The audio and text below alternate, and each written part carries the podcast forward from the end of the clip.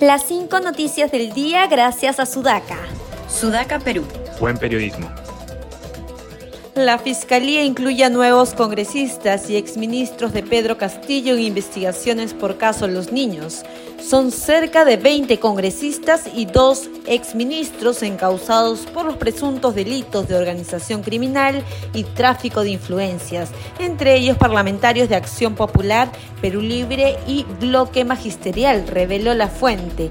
Dijo también que los implicados habrían buscado beneficiarse económicamente cambiando votos en contra de la vacancia por dinero constante y sonante y luego de reunirse con el grupo parlamentario Fuerza Popular, el presidente del Consejo de Ministros, Alberto Taro, le agradeció a la bancada por haber estado a la altura de las circunstancias y haber prestado su apoyo al Ejecutivo sin ningún condicionamiento.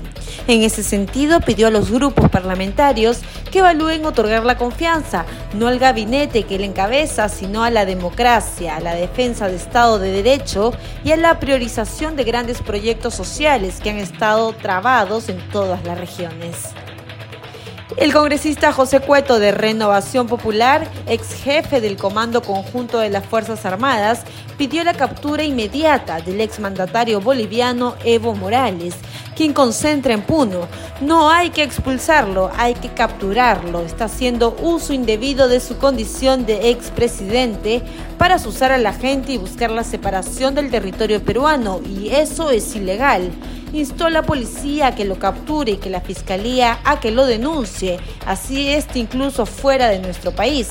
No sabía que Morales entra al Perú como si fuera su casa, señaló el legislador.